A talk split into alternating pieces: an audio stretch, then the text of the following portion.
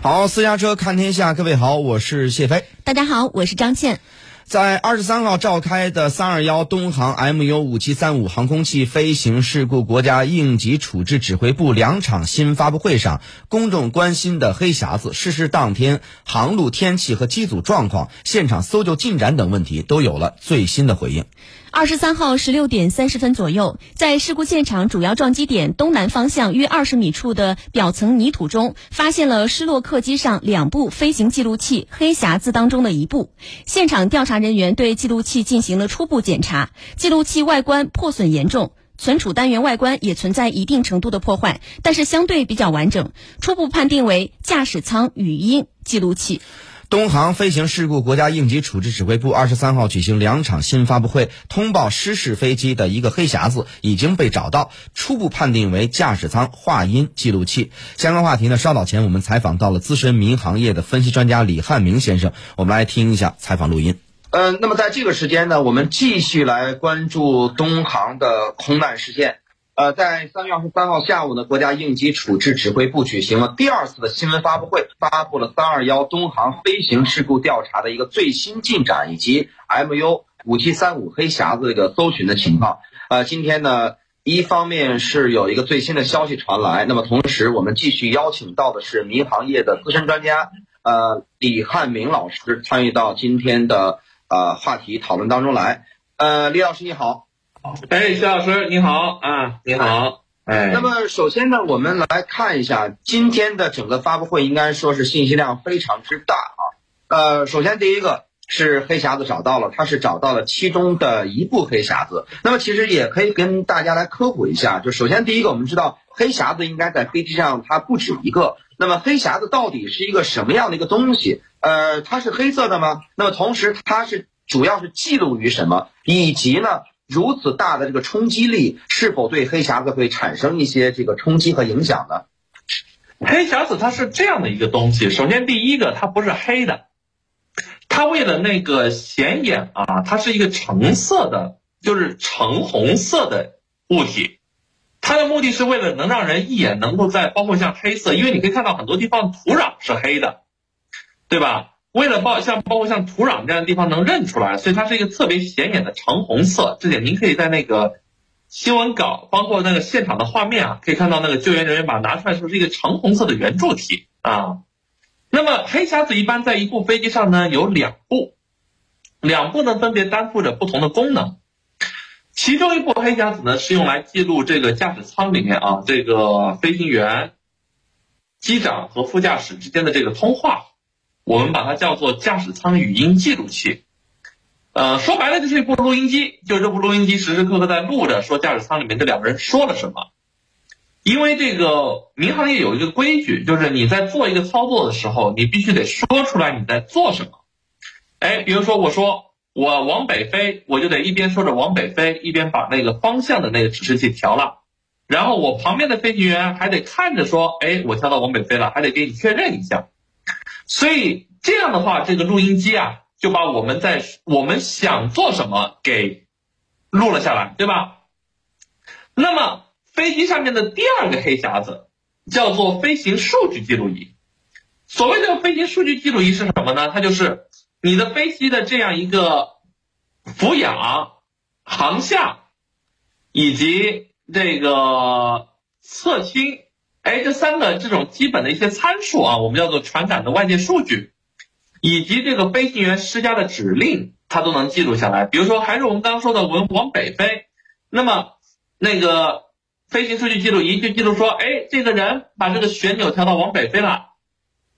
接下来呢，这个电脑就应该操纵它，像这样转弯、转弯、转弯，对吧？转到往北，这些一切都被记录了下来。所以这两个记录仪呢？你就可以完整的看到，第一，飞行员的意图是什么？飞行员是想他让他往北飞，还是想让他往南飞？这是其一。其二，就是飞行的这个电脑啊，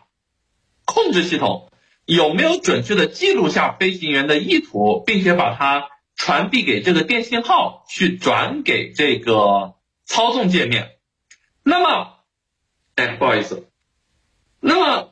对于这个黑黑匣子而言啊，我们可能会就像刚刚谢老师您说的，可能会好奇，说它在这个冲击力上面会是一个什么样的场景？嗯，所以黑匣子在包括它的位置以及它的设计参数上呢，都是为了安全做了很多的设计考虑的。比如说像它的放置的位置，作为 FDR，它的位置一般是在这个飞机的尾部。放在尾部的原因是因为大部分情况下，这是飞机是嗯头朝下坠毁在地上的，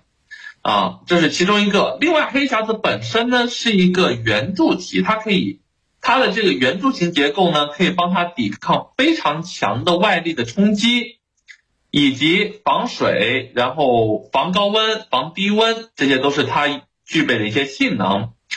比如说像黑匣子，有些黑匣子是可以在海水当中，哦，不是所有的黑匣子其实都可以在海水当中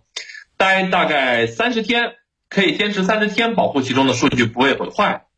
也可以承受说像这种啊从万米高空直接坠到地下地上那一刻的冲击力。所以你可以在新闻画面里面看到，那个黑匣子被捡到的时候，其实它的圆柱形结构还是完整的，对吧？是完整的，没有破损，没有开裂。那这样的情况，其实对我们恢复里面的数据，去了解飞机的飞行情况是有一个很大的帮助，啊，嗯，呃，那么这个黑匣子，它比如说，因为它毕竟它被甩到这个，呃，可能由于飞机失事以后，它不知道甩到哪里了。那么人们怎么去找它？是全凭肉眼去找，还是说它比如说有一个类似的信号接收器的这种东西？这个事情呢，大部分的黑匣子是。这样的结构有一些可能不是啊，因为有些黑匣子比较老。但是就我所知，装在这一部飞机上的黑匣子是具有信号发射功能的，就它可以大体的向周围啊，像这个一个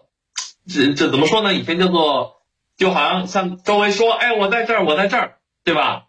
但是这个信号呢，它是一个比较简单的无线电信号，所以你听到这个信号的人。大概知道两个点：第一，它离你有多远可以算出来；第二，它离你这个方向在哪个方向也可以算出来。但是呢，这因为当地啊，当地这个地形是山路，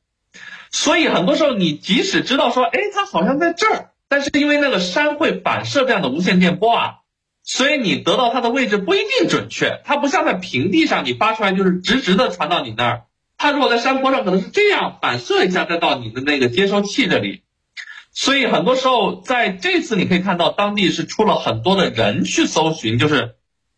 就是因为当地的自然环境其实对搜寻造成了一定程度的干扰啊。嗯，那么这个黑匣子的话，历史上是否有过因为撞击猛烈的撞击导致黑匣子的数据无法读取呢？一般而言，有。一般而言是有的，就是你得综合去考虑它的情况。像有一些例子当中呢，黑匣子是因为这个撞击，然后它撞的刚好是相当于受到了像是针刺一样的这种很大力的冲击，然后就损坏了。然后另外一种情况呢，一般是腐蚀，比如说像泡在海水里面这种高盐的，或者说在温度剧烈变化的地方，它也可能出现损坏。那么，这种情况确实是在历史上是存在的，因为很多时候这种空难发生的情况可能非常极端啊，比如说像等等掉进海里面去，对，确实有这样的情况就是了。嗯，呃，那么目前啊，这个找到的黑匣子可能找到是一个，呃，看到新闻当中也在说，说现在不确定这个记录数据的还是记录这个驾驶舱的这个话音的黑匣子。那么第一个是。呃，您的判断说，如果是找到一个的话，那么是不是否意味着在这个周围其实很有可能是第二个？呃，这是一个。然后第二个呢是，如果只能找到第一个黑匣子，它对最后的结果的出炉有多大的帮助？是这样的，找到一个确实不能意味着旁边就有第二个，因为这里有两个原因。第一个原因是它本身这个坠的时候，它的散开还是范围是比较大的，因为它的冲击力太大了。对，所以它很多时候，它就算是可能在相邻地方，可能它一个角一个往这边，一个往那边散，它可能就散得很开了，这是一点。所以不能保证说一定就在旁边啊。然后第二个点呢，就是说找到一个的帮助，找到一个，其实你已经能够明白很多东西。因为刚刚我们说到，嗯，机录音机就是那个录音机的作用是记录这个机舱里面的人的意图，就是他想干什么。我们一般有三个阶段，这个分别对应三个零件啊。第一个是驾驶舱里的人负责下指令，说我该干什么，对吧？对不对？我想干什么？嗯。然后电脑负责把这个想干什么变成说我那个电脑向机械传达的信号。最后一个这个机械零部件啊，就可以知道机械零部件是否这个状态是否按照这个信号走了。这三个环节。就是我们说整个控制飞机的全过程。那么，如果一个黑匣子都没有，我们只能通过最后机械零部件的状态去判断他想做什么。如果我们有两个黑匣子，其中一个，我们就可以知道更多的信息，比如说当时飞行员是不是想做这个，但实际上做了那个，或者说飞行员是不是本来应该做但是没做。对吧？或者飞行员甚至很多人为失误的因素可以被判断出来。同时，另外一个呢，就是说，如果找到了那个飞行数据的黑匣子，我就能知道是不是那个电脑本身就这个数据的解读出了问题。比如说，如果因为这种飞机上有很多这种传感器，如果因为这个传感器故障的话。它这个传感器的故障数据就会被反馈在那个被负责记录飞行数据黑匣子里面。那么，如果我们在调查当中能找到这个黑匣子，我们就知道当时的飞机它是不是具有什么故障，它在那个失去联系之前有什么征兆，这些事情是可以通过这样的方法判断出来的。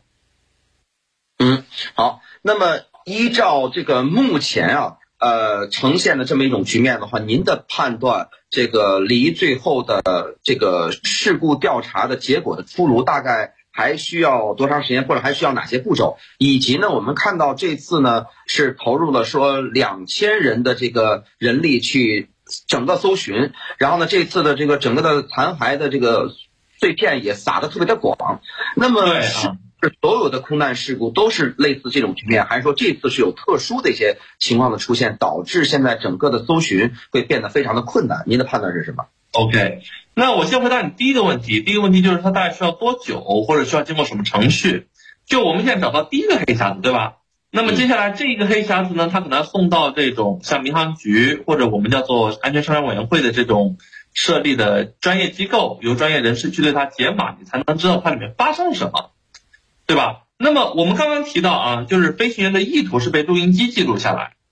然后飞行员的操作指令到机械的转换是通过这个飞行数据记录仪记录下来，然后最后的那一步机械实际上执行的情况可以通过现场残骸看到，所以你会发现，嗯，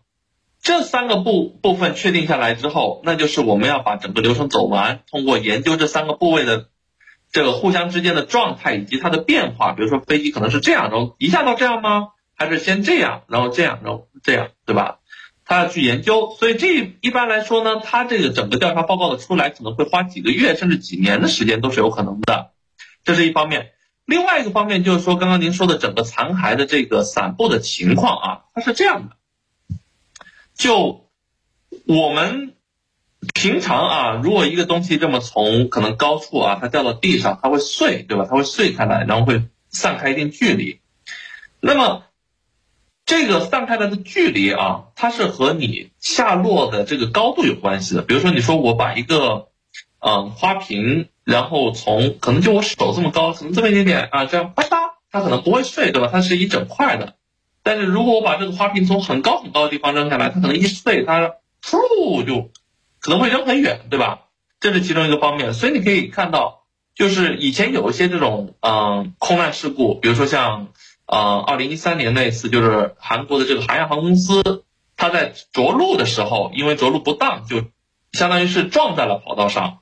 那一次你可以发现，它整个机身呢是非常完整的，因为它的这个出事儿的高度啊比较低啊。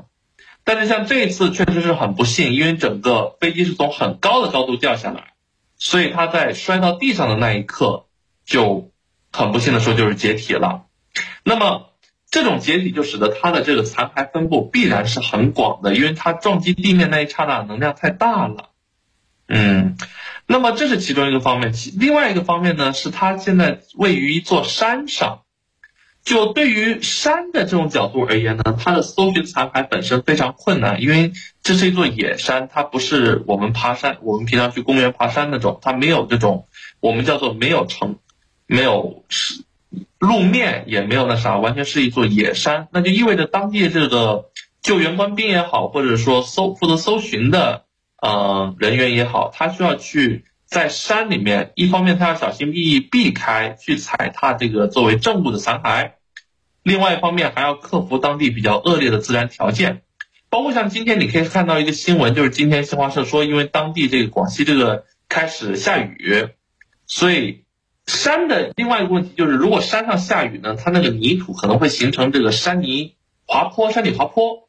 所以当时就是为了你救人救援人员的安全，你必须先暂时暂停整个工作。但山体滑坡本身又会增加搜寻这个残骸的难度，因为残骸可能就这样被埋了起来。嗯，呃，我们看到今天的这个有一些啊，在发布会当中介绍的一些情况，比如说东航云南有限公司的董事长、党委书记孙世英呢，在发布会上表示，失事飞机是一五年六月二十二号引进啊，飞机维修一直严格按照维修技术方案实施，技术状况稳定正常，起飞前。飞机符合维修放行标准和适航要求，正常放行。当中提到了关于这个符合维修标放行的标准和适航要求，能不能给大家解释一下，就是什么叫做放行标准和适航要求，以及飞行前、起飞前通常会做哪些准备？哦，是这样的，这个东西是这样一种说法，就我拿我们日常生活中比较常见的开车举个例子。就是你在开车之前，你会确认一下这个车的轮胎是否正常，对吧？是不是满气的？你的油表、你的整个驾驶仪表盘上是不是有警告灯？其实飞机遵循的是一个和这个原理很像，但是严格很多的程序。包括说，就就飞机来说，它的每一个这种起飞前，它要走一个我们叫做检查单的东西，就是说，这个检查单上面，维修工程师上一次进行的维修是这样的维修。他维修了哪个部位，用了什么工序，然后请机长，你作为第一责任人去做这个确认。那么机长他首先会确认说啊，这架飞机没有问题，那么签字。同时他还会下到飞机的底下做一个目视检查，看到这个飞机可能有没有漏油，或者有没有什么松脱的或者不符合就是要求的地方。一般而言呢，航空公司会就这种机型的运行出具一本手册。这本手册里面就告诉了，明确了说，哎，这架飞机在这一种机型的飞机在起飞之前，应当通过一种什么样的程序去确保它是能够安全的完成本次飞行的，这是其中一种。另外一种呢，就是我们刚刚提到的这个维维护，这个飞机的维护呢，一般制造商会出具说明说，这个飞机的这个部件如果出问题了，应该如何维护，它是有一个详细的方法，就跟这个修理汽车一样，其实。他会出具一个手册，说这架飞机应该这么修，这个问题坏了应该这么修，应该这么去更换这个零件。然后各个航空公司的这个维修人员，我们叫做机务工程师，他就要严格按照这个手册的规定去完成维修工作。因为如果他没有按照手册规定完成维修工作的话，那么第一点就是说这个飞机的安全性就无法保证了。所以机务工程师按照这个规定完成以后。我们就认为它是安全的，因为这种手册里面约定的维修的方法、顺序、流程，都是经过这种我们叫做严格的测试以后，由制造商通过实践总结出来的结论，就是说它的这个像金属强度是够的，它的这个不会说承受太大的力，不会断，不会裂，啊，是这样一个原理，嗯。所以，当飞机一旦严格的按照了维修手册去维修，按照了这种飞行前的检查单去做检查之后起飞的话，那么至少可以说这架飞机不会因为机械上的问题而出现问题。嗯嗯，好，那么我看这次的这个发布会上呀，呃，专门去强调了一个该班三名飞行员飞行执照和健康证都在有效期内，健康状况良好，飞行。经历完备，符合局方要求，甚至当中还提到了说，三位飞行员目前的平常的表现也都是很好的，家庭情况也比较和睦。这个其实我们呃作为这个外行人，其实不是太了解为什么发布会当中会着重的强调这么一个信息。嗯，是这样的。首先，对于飞行员来说，就跟我们开车不能酒驾一样，你在飞行之前，你需要确认自己的嗯身体素质和这个精神状态是否是合格的，符合驾驶飞机的要求。因为像，比如说一种比较常见情况是你的身体不太好，比如说你在感冒啊，或者说在你嗯头疼而服用药物的时候，很多是不允许驾驶飞机的。当然，这具体要看你你具体在服用什么药。还有像最为大众所理解的就是你酒后，你喝完酒啥也不能干，对吧？你的酒精检测你必须是零，这些就是我们有另外一个检查单，就是说你为了能驾驶这个飞机，你的身体情况要符合一个什么样的条件，对吧？包括你的酒精含量必须是零，包括你过去多少个小时内必须睡了多少个小时的觉，对吧？可能你要睡足八个小时，然后你要嗯，过去一段时间没有这个。我们叫做心理问题，就是说飞行员的这个资格啊，就是说你能否驾驶这趟飞机，它取决于就像刚刚说的，包括你的当前的状况和你之前一段时间状况，包括你有没有说最近有什么抑郁的情绪啊，或者生活上不顺心的地方，因为这些都会影响作为一个飞行员或者我们叫做职业专业人士的专业判断啊，所以你可以看到在这次当中。东航强调了说，第一，我们的飞行员训练是符合要求的，这是基本的，对吧？第二，我们的这个飞行员的身体状况和心理，包括之前家庭上没有这种负面的影响，对吧？这也是说我们这个飞行员是符合驾驶飞机的专业条件，能够做出嗯合理的这种以安全为导向的判断啊，这样一个考虑。所以你可以看到他对于飞行员的精神状态和生理状态生理心理状态他做了一个强调。嗯。呃